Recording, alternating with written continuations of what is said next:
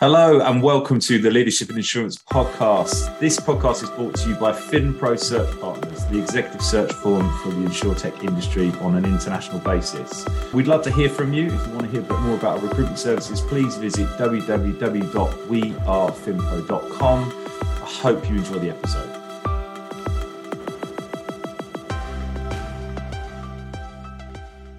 Good morning and welcome to the Leadership in Insurance Podcast. I'm your host, Alex Bond, and I'm very lucky today to be joined by Tom Clarke, who is Chief EV Officer at Abacai.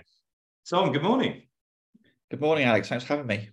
No, not at all. Well, we were just discussing off air that we realised that we all work fairly close to each other, and we could have actually done this face-to-face, which would have been nice. But where are you? Are you in sunny-ish North London today? Yeah, sunny-ish North London. Sunny but very cold North London today.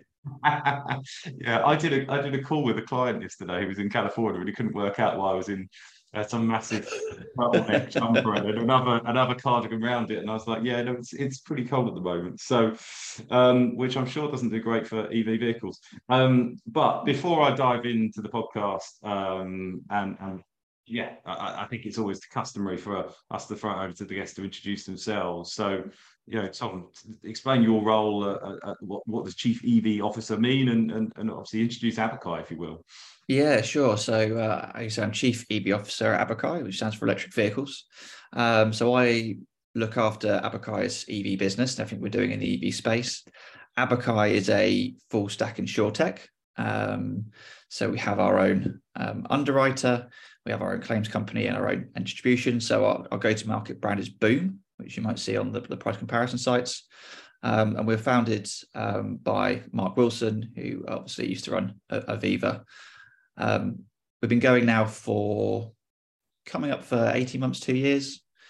I have about 50,000 customers on our Boom brand. Along with my work at Abacai, I also sit on the advisory board for a car subscription company called Voltric. So they specialize in EV car subscription. And pre my time in the startup world, I spent 13 years in corporate working for LV, and where I head up all of their electric car work. We launched their electric car insurance proposition back in 2019.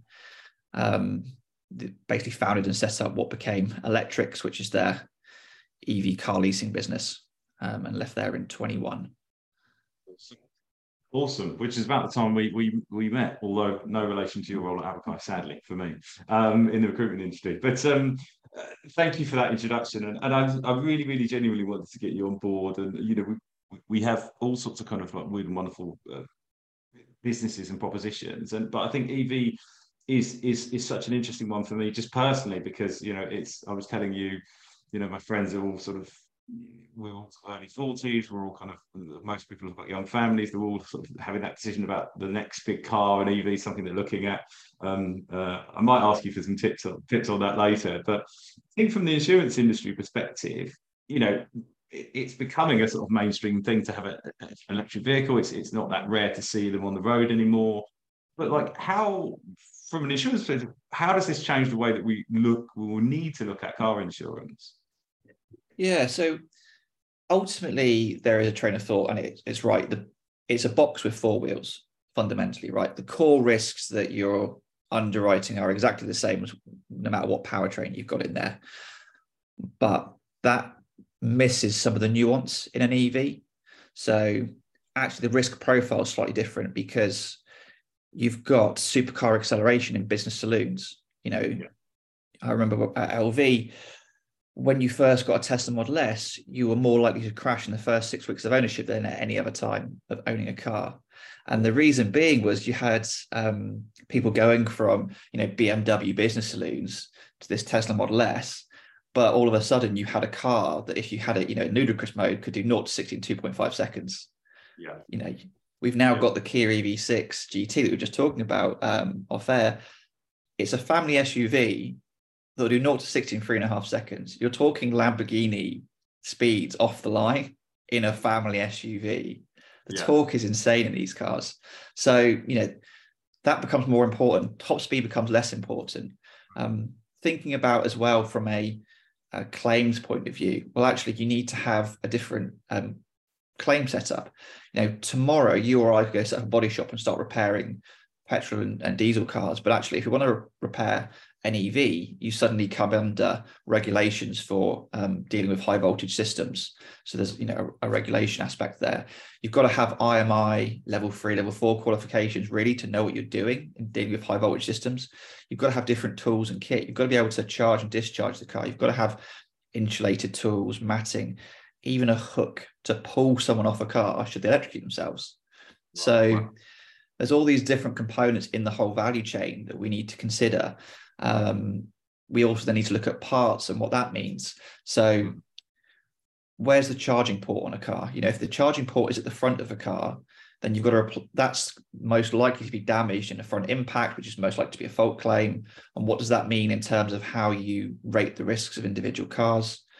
We've obviously got ADAS technology in petrol and diesels and EVs, but you're more likely to see it in an EV than you are in a petrol and diesel just because they have a higher price point. So, okay, that might improve your frequency, but does that impact your severity because you've got to repair the ADAS kit and calibrate the ADAS kit? So there's a whole bunch of different things when we really get into it to look at. And then we get to the really, well, I say the fun stuff, the really interesting stuff in terms of an EV is just a computer on wheels, fundamentally.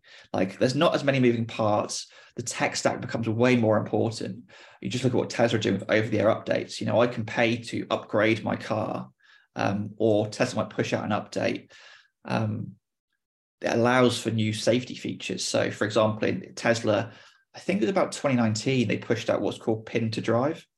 So if you choose to activate it, you've got to put in a 4-digit pin into the car for the car to start. So where we see, for example, you know, relay attacks where we've seen loads of Land Rovers and others that have been stolen, we're seeing a spike in theft claims across the industry. Well, actually, Tesla have delivered a solution built into the car. You haven't got to pay for an expensive aftermarket immobilizer. It's just there. And they just did it with a software update.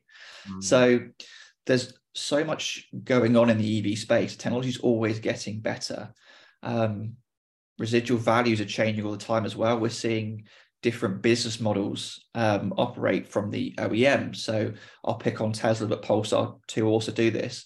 They sell directly rather than via dealers. So as we saw last week, what did Tesla decide to do? They decided to do a big, huge cut in the price of their EVs.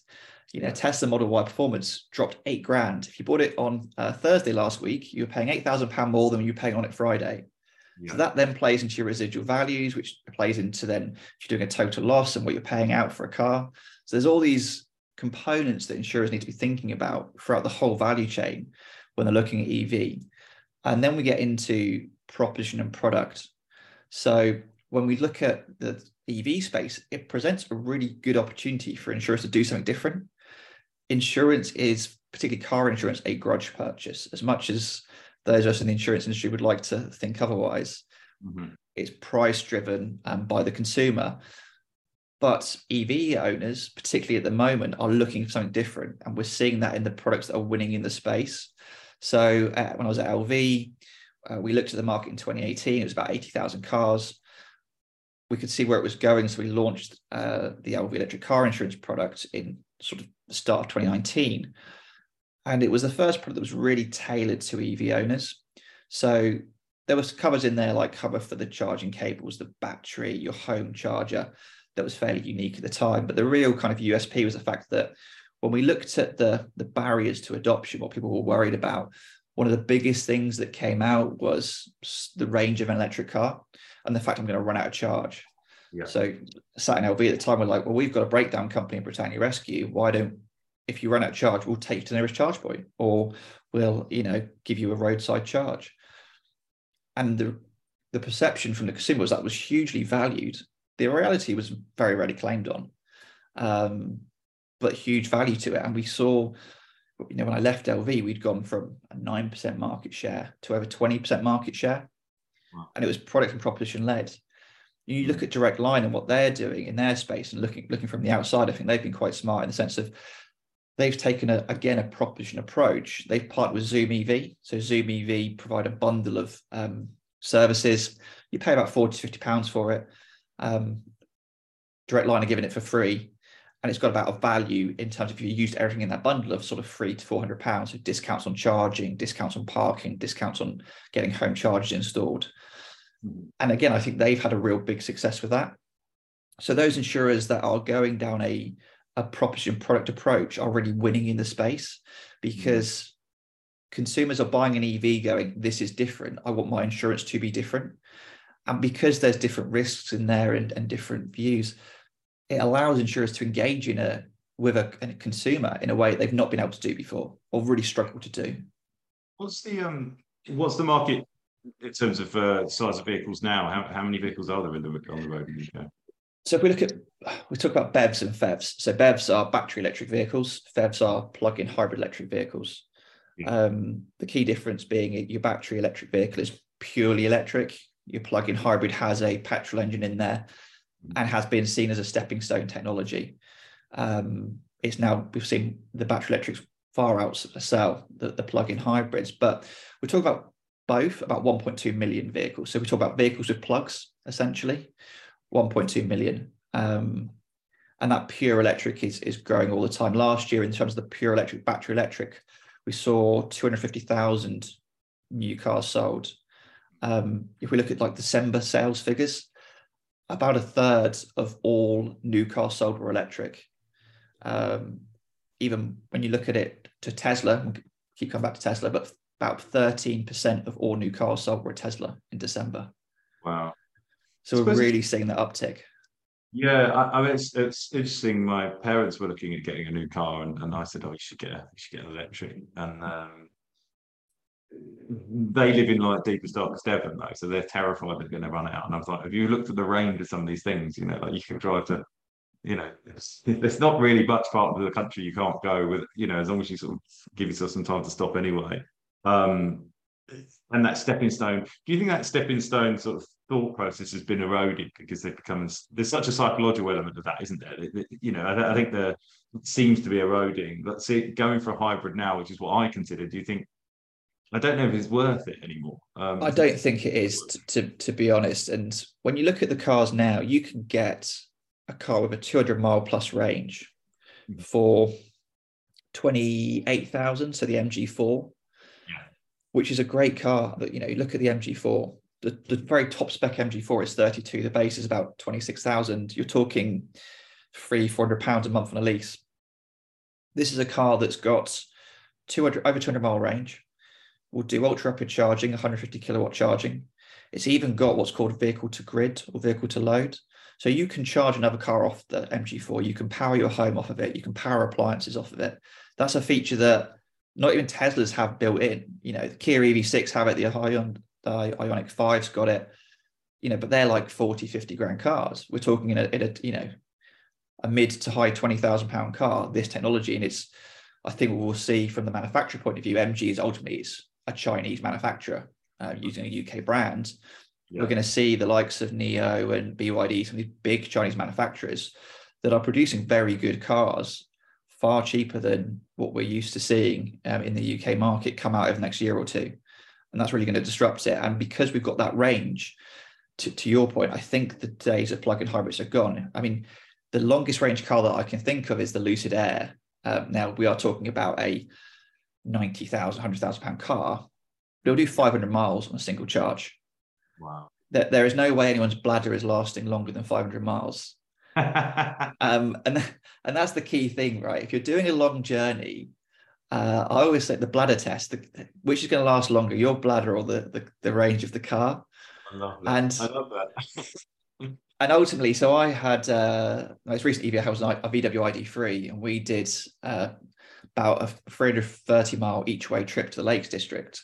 We had to stop once to charge, but actually we had to stop once because we needed a tea and coffee and to use the restrooms. So it was, and by the time we'd done that, the car was charged, because the car was charging it on a ultra rapid charger, 100 kilowatts. It doesn't take that long to charge them anymore. People still go the perception of, oh, well, if I plug it in on my home socket, it takes 40 hours to charge. The reality is no one does that. The reality is if you're charging it at home using a home charger, which is going to take anywhere from sort of 4 to 8 hours to fully charge a car. And if you're using an ultra rapid charge point, you're maybe, if you've got a really big battery, you're talking 30 to 40 minutes. Wow, okay. What's the, I was reading I applied for your newsletter because one of the things, you know, you and I had connected before, but you write, is it come out every Friday? Or every Friday I publish This Week in EV newsletter via LinkedIn. Yeah, it's, and for anyone out there, it's really good. You should check it out and definitely get it, because I'm just fascinated by this world. I mean, I clearly I love technology and innovation. That's why, you know, I've pivoted from doing traditional insurance business and then moving into the insurtech recruitment business, because I just, it's interesting to be at the kind of forefront of things that are innovative. And I think you are so embedded in this, and your enthusiasm for it is so comes through, but also. What I like about your newsletter is it brings up things that I wasn't aware of. So what I thought was interesting was a couple of things I wanted to ask you on, and was straying slightly from insurance, but I think it's kind of interesting to people anyway, is that the energy companies that are kind of getting the chargers still seem to be investing in not the super rapid chargers. And that seems kind of backwards. And then also that the reason China appears to be a huge take up in terms of percentage of the population in EV vehicles appears to be kind of connected to that. You know, there's a commitment to manufacturing, there's a commitment to infrastructure. Are we quite far behind in the UK with that? I think we are, to be honest. When we talk about, you know, manufacturing, we saw the failure of Britishvolt this week, and it's a failure of industrial policy fundamentally. You know, people forget Tesla is always the poster child, and look what Tesla's done. But people forget in 2010, the reason Tesla got where it got to is about $450 million loan from the Department of Energy. You know, it was subsidized by government, and a lot of the big EV players have been in the past. Building batteries or electric cars are very capital-intensive industries to be in. They require a level of support. We haven't got the subsidies that you can get elsewhere. So whereas we used to have the plug-in grants where home chargers were subsidized, where cars were subsidized, they're now all gone, but they still exist elsewhere. You know, in the US now, one of the reasons Tesla's done that big price cut is the new, the Biden administration's new funding they brought in means you can get a $7,500 credit on a new EV. So actually, if you think about that in the UK, if we were talking, you know, £4,000 or £5,000, that would make a Tesla Model 3 sub £40,000 would be sort of £37,000 to £38,000. That MG4 we were talking about would be sort of £21,000 to £22,000, way more affordable. Means it's easier for someone to buy an EV, but also incentivizes the OEMs to put supply into the country and make the country more attractive as a market. The flip side of that is the straight grant or the straight loan to the OEMs. You know, we've seen that government support in other countries. We're not seeing it in the UK. The reason China has done so well, they've been really strong on their industrial policy. It's obviously a slightly different setup because of the way their economy works and that command economy, but they, you know, prioritise what they call NEVs, new energy vehicles, of which, you know, EV comes under that bucket.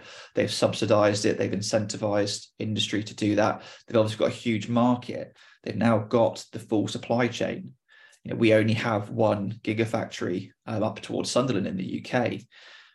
Without Britishvolt, and you look at where the plans or future gigafactories are and where they're currently being built, they're just not in the UK, and they just won't be without strong industrial policy from government. Unfortunately, the government wants to support EV adoption through policies that don't cost it any money, or doesn't involve putting cash down. It's just not going to work.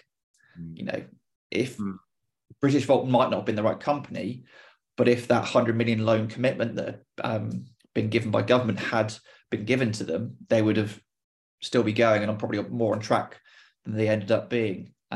So unless that changes, I think we could certainly in the long term really struggle to have the components that we need for a strong UK electric car industry.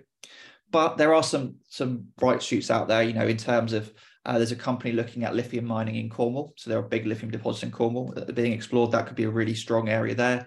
There's a kind of a company, I think it's up Liverpool, where looking at kind of the refinement process and what can be done there. So there are the green shoots that we could have an electric car supply chain in the UK, but it requires action from government.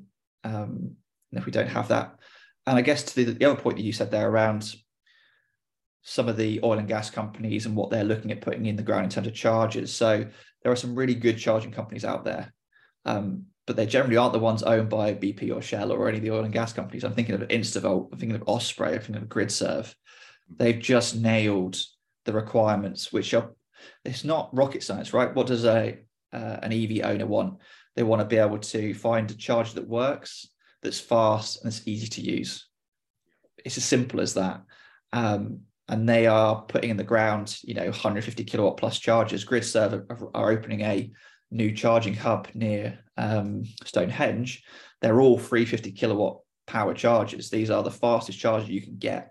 So when we see, BP announcing they're buying more Triton chargers, they're buying a bunch of 150 kilowatt ones, which is great, but they're also buying a bunch of 50 kilowatt ones, which is, it feels like 2016, 2017 technology now, when you talk about buying a 50 kilowatt charger.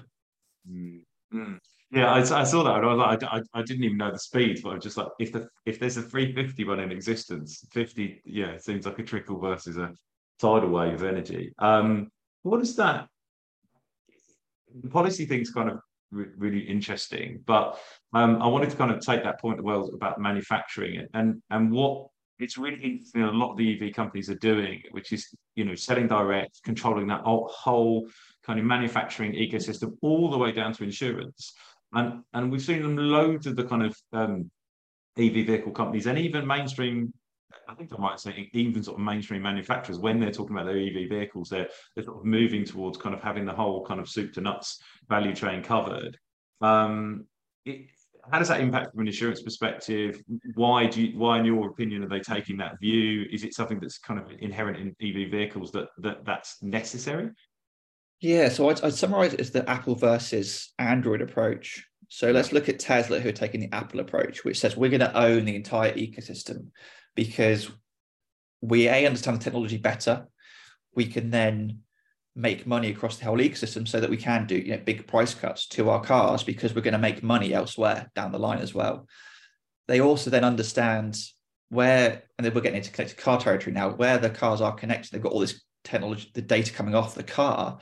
They're like, well, we understand the driver better. We understand the car better. So we should do the insurance. And you've seen this now in the States where Tesla are going, they're heading towards full stack insurer in the States. And I expect that to go everywhere because they've taken this very much this Apple approach of owning everything. VW are probably going in a similar vein. And it comes down to the tech stack fundamentally that they're building. So Tesla have built their own tech stack. And it's the whole point is EVs are computer on wheels. It's all their own tech. VW built their own tech stack. They've got their own software division. And they're taking a similar approach.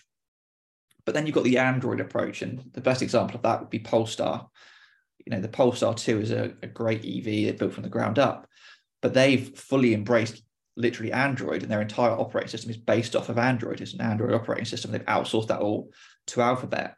So they're thinking we're going to make the car and someone else is going to do the tech, and we will therefore partner where it makes sense to partner and do the ecosystem that way. So we've got these two competing models. It'll be interesting to see kind of which works best, and there's pros and cons to both approach. The Tesla approach, you can make more money across the whole value chain, but does everyone want to get an insurance? A car insurance is, particularly in the UK, is a hugely competitive market. It's very price driven. You can very quickly lose your shirt, and there's not massive margins. There's a perception, I think, that insurers are all sat there on piles of money, raking it in when we're not paying out claims. But the reality is there isn't much money in insurance, really. The market hovers between profitable and loss-making. And it looks like, for 22 is going to be a loss-making year for the market. Can they get better? Can car manufacturers get better returns elsewhere than deploying capital into insurance? So I think we'll see a mix. So I think we will see the likes of Tesla, the likes of maybe VW, I'm not so sure, but certainly the newer OEMs, maybe the Lucids of the world, going down the insurance route because they haven't got dealers to worry about. If they're owning the whole value chain, they can be more flexible. They have the data coming off the car and utilizing that data. But yeah, I think for the last 5-10 years across insurance, we've been worrying about tech players eating our lunch in terms of entering the market. You know, Amazon recently launched their product, which is really a slightly underwhelming price comparison site. You know, Google had Google Compare, which they shut down. It's an interesting one. I think insurance is harder than people realise. I was thinking that as you were talking about that. I was like, you know, we've been doing the podcast for a couple of years now, and the theme, themically, this sort of oh we can do it better, and then there's almost been an element of tail between legs going, you know, these insurers kind of know what they're doing. That's not to say there's not evolution to be had and learnings to be had, and clearly, you know, from a technology standpoint, when technology evolves this fast, yeah, it'd be ridiculous to assume that insurers have got the handle on everything. But you know, pricing risk, you know, understanding what's insurable versus what isn't, and modelling risk, you know, is done almost better in the insurance space. Because I'm watching with interest. I spoke to the guy that set the Tesla insurance up originally, and originally they used a sort of MGA platform, and now obviously they're going for the sort of more full, they're going for a full stack setup. It's very interesting to see, because you go to a certain extent, I'm like, why bother? You know, you could have branded it as you could still sell as much, probably be much more profitable selling it on, you know, some sort of MGA format and just distributing it another way. But you know, that is that Apple analogy versus Android, and I have got an irrational hatred for Apple product. I haven't actually. It's because anyone that my team has a bring your own technology thing. So some of them have got Apple products. Anytime one of their cables breaks, they have to replace it. It's always like 5 to 10 times the price of anything else, which is the thing that upsets me. But moving on, we can't talk about the manufacturing of EV without getting into the kind of environmental element. And that's the one thing that I think I don't understand that. And I think that's one of my challenges with it, particularly things like cobalt mining. And look, I've got a nice smartphone, so you know, I can't be too smug about the whole thing, but there is some inherent environmental risks in EV, which are kind of very specific to EV and demands on that. I just kind of want to understand, you know, your stance on it really, because that's the sort of main argument people have for the manufacturing of sort of EV, the mining process particularly. Yeah, and let's look at ourselves. If we are buying any product, there is a carbon footprint, right? Like there is a degree of resource utilization, no matter what. But we've been using kind of batteries in laptops, in phones for a while now, and everyone keeps fairly quiet about it. Yes, there is an environmental impact to mining. There are ways to make it more sustainable, and there are people out there, you know, doing their bits around that. There are concerns around when you talk about that sort of mining around water usage, and it's not just lithium and cobalt. Don't forget, you know, you need a lot of copper, you know, a lot of wiring, and around, you know, how do we do that in a sustainable way? But also, when you look at the overall carbon footprint of an EV, initially it's higher than an internal combustion engine, but by the time you've driven, depending on, you know, the grid mix and everything else, anywhere from 6,000 to 12,000 miles, it's way better than a petrol and diesel car, because you're stopping that pollution. Even if you've got a really intensive grid, so like a grid that's all gas and coal, for example, the EV is still going to be better because it's more energy efficient. So from energy generation through to what you're using in your wheels, you're using about 70% of the energy generated. Yep. In a petrol and diesel car, we're talking 15, 20%. So it will always be more energy efficient, which therefore means you're less energy intensive. We've also got a lot of new materials coming on stream in terms of new technologies. You know, we've got, funny enough, in This Week in EV today, I mentioned around an oxygen carbon battery, this technology that's coming along. Talk about solid state batteries that are coming. The degree of the kind of rarer materials that are in them is getting less and less. We've obviously got lithium ion is the main kind of battery chemistry, but we've also got lithium iron phosphate that's coming on. So again, slightly different chemistries, some trade-offs in terms of energy density there. But again, all these chemistries are improving all the time.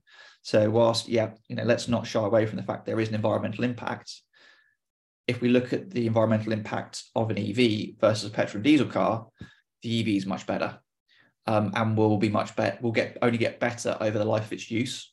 Mm-hmm. Whereas a petrol and diesel car will only get worse over the life of its use. Of course. Yeah, of course. ultimately the best thing we can all do is probably get on bicycles. Yeah, well, I mean, I always say that my favourite way to travel is train. I love going on the train. I can read, I can, let's be honest, I can have a drink, I can eat, I can do all the things that we kind of want to do. If they get that infrastructure right. But it's blended transport infrastructure we need, isn't it? We do need cycle lanes, like, every time I'm abroad in, in Europe, Berlin or Amsterdam, and you just think this is so much easier. Good luck with that in London. I know lots of my friends and colleagues cycle, and I just think you're braver than me. Working trains, and then EV is part of that. EV is just one component, right? EV helps us in our kind of fight with climate change and reducing our emissions. It helps with our air pollution. But if we change every car in London tomorrow to an EV, we're still going to have a problem with congestion. That's still going to be there fundamentally, right? So if we really want to make the shift, as you said, Amsterdam's a great example where they've shifted to kind of bicycles, and it's about really like multimodal transport. If it's an under 5 mile journey, can you cycle it? If you can walk it in half an hour, can you walk it rather than take a car? It's about shifting how we travel across the piece, and EV is just one component of a wider ecosystem of travel. It's funny to think about EV in that terms as well, because if you think about the way EVs are being developed, they're being developed to cope with the lives and the relationships we have with our transport now. If we change the relationship we have with travel and change the relationship we have with cars, because a lot of people have got cars. I used to live in Brighton and quite often drove into London because it was cheaper for me to do so. And it was quicker and more reliable. So I would drive in and park up and then get the last tube stop on the way.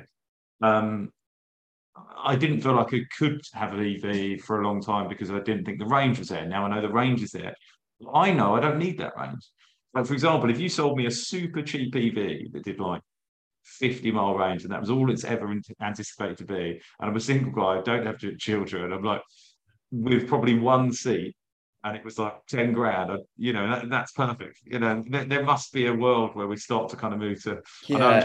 I'm basically describing the Sinclair C2 or whatever it was. No, actually, you're describing the Citroen Amy, which is out. So you've literally described the Citroen Amy, which is about, I think the deposit's about £2,000, and then it's literally £20 a month. And it is only a city car. I think its top speed's 30 miles an hour. It's probably got a range of 30-40 miles. It's a tiny battery, but it's exactly what you've described there, right? And this sort of micro car is starting to emerge in the EV space, and it serves that's exactly the niche you've described there.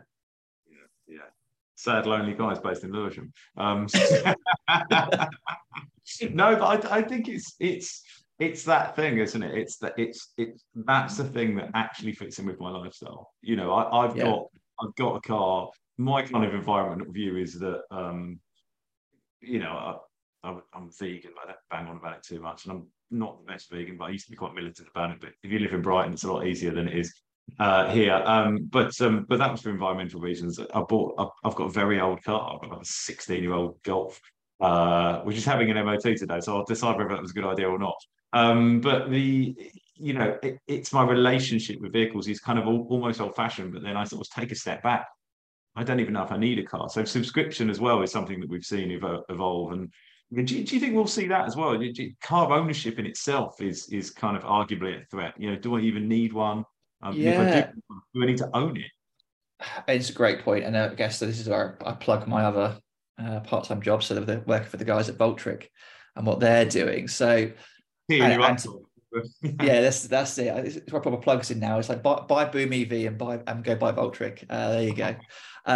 No, I think it's one where car subscription is super interesting, and I think it's got two functions, if you like, in the market right now. The first is people moving to EV because it is different. So you can't, you can do these long journeys, the charging is there. You've got a plan. You've got to know. So that example, where I went from Kent to the lakes, I knew exactly where I was stopping. I knew where the charge points were. I knew what speeds they were. And I made sure it was a reliable network. So you've got to do that plan of the journey. Where the the likes of Voltric and others come in is the fact that actually, well, I've got the car, I've got the charging, and I've got access to multiple networks via a single RFID card or app.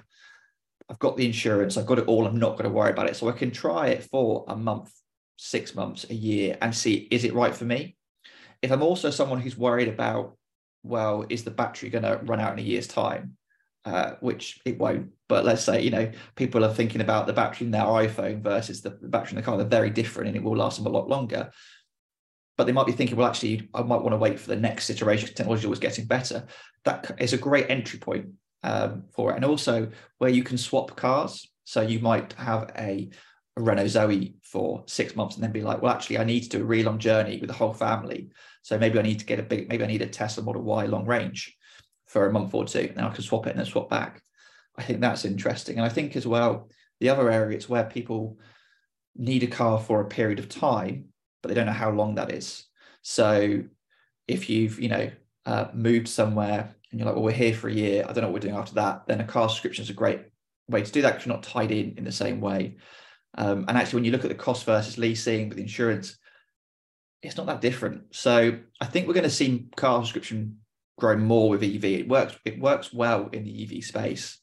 And it is just quite a hassle-free way of doing it and making that switch.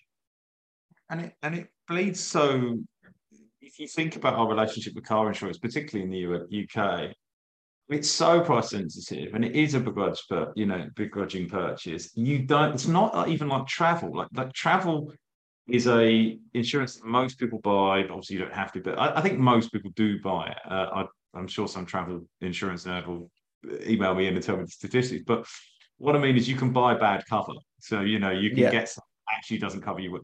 Whereas realistically, insurance cover in the UK is pretty ubiquitous into core car insurance. You know, you want full comp cover and you want it as cheap as possible, and you don't really care about the ins and outs of it, apart from maybe figuring out what your excess is. So subscriptions and embedded insurance is just so perfect for that environment, because it's an insurance that people don't care about. You know, we care about it because we're insurance people, but most people are thinking, there was a point where I didn't know what my insurer was, and I'm an insurance guy. I used to work in motor insurance, and I was thinking, I don't know who my insurer is. I know I'm insured because I paid it, but I couldn't even remember, and I couldn't find it for ages. So I think getting into that subscription space is interesting. I'm very conscious of your time, and I wanted to sort of talk about what's coming up, particularly the innovation insurance products and proposition. Just kind of finishing on this, like what are the sort of new opportunities, new products that are really exciting to you? As we sort of enter this new year. Yeah, so I think from the core insurance, I think we'll see more features in terms of risks that we can cover. The current, I think, debate I've had in LV and in Abacai is around, for example, trip liability on a charging cable. So if I'm plugged in, my charging cable is dangling on the pavement because I'm using a street charger, someone trips over, do I, as the insurer, cover that liability? Some insurers do, some don't. The question is, if you cover it, are you creating moral hazards? We're going to go into a tough part of the cycle for insurers. We therefore will see more fraud.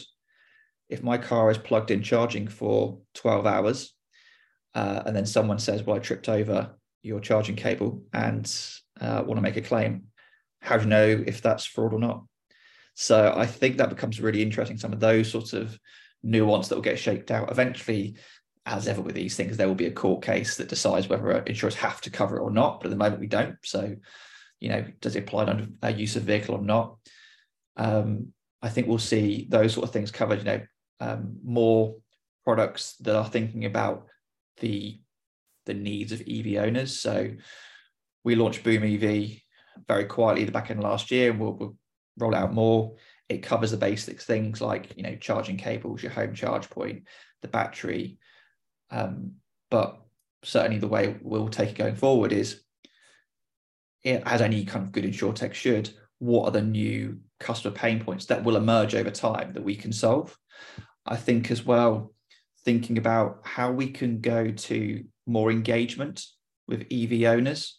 So how can we as insurers move to that sort of vitality model of doing engagement, but not, which insurers have done before many times, well, we've created an app and you can put your car details in the app. And it, look, we've got a nice 3D model of your car. No, can we give you a route planner or a charging app? Can we partner with a provider that's going to discount you on your charging? Can we, you know, help you in terms of, as we get connected car, thinking about nudges around, well, actually, you know, you could improve your drive by doing X or Y. So it's a sort of an evolution of telematics, but not in the same way. I think there's some really interesting opportunities that EV presents that we can do different things on. And I think it's up to insurers to really think, what can we do? The other thing is thinking about the capacity in the market. So if you go and get a price on a BMW tomorrow on Compare the Market, and you do it on your Tesla 5 minutes later, you'll get a lot more quotes for your BMW than your Tesla.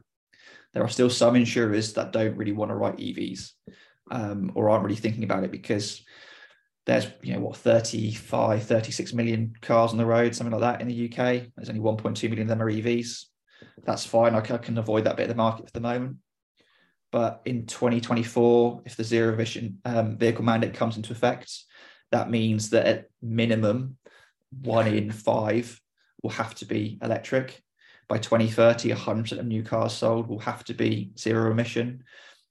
It's coming very quick, and any insurer that's kind of not thinking about this now is only building a problem for themselves in 5 years' time, because those insurers that have moved early have got the data, understand the risk, and it's the virtuous circle of underwriting and pricing, right? They've got the data, which means they write more, which means they get more data, which means they can price better. Yeah, absolutely. Tom, I'm going to stop you there, because otherwise I can talk to you for ages about this, because you must be the most knowledgeable person in the country about this space. But no, I'm really glad we got a chance to do that. Before we let you go, remind us of your newsletter again, because I think everyone should subscribe. It's, so it's This Week in EV. You can find it on LinkedIn. If you head to my LinkedIn page, you can subscribe to it there. Yeah, and it's genuinely interesting, and it's not that long. So yes, a little snapshot of the industry. So it's really, really good. I think everyone should subscribe. Tom, it's been a pleasure. Thank you so much for being a guest on the Leadership and Insurance Podcast. Thanks a lot for having me, Alex. Thank you. Thank you so much for listening to the Leadership and Insurance Podcast. As ever, this is brought to you by FinPro Search Partners, the executive search firm for the insurtech industry on an international basis. If you want to find out more about what we do from a recruitment standpoint, please visit www.wearefintpro.com.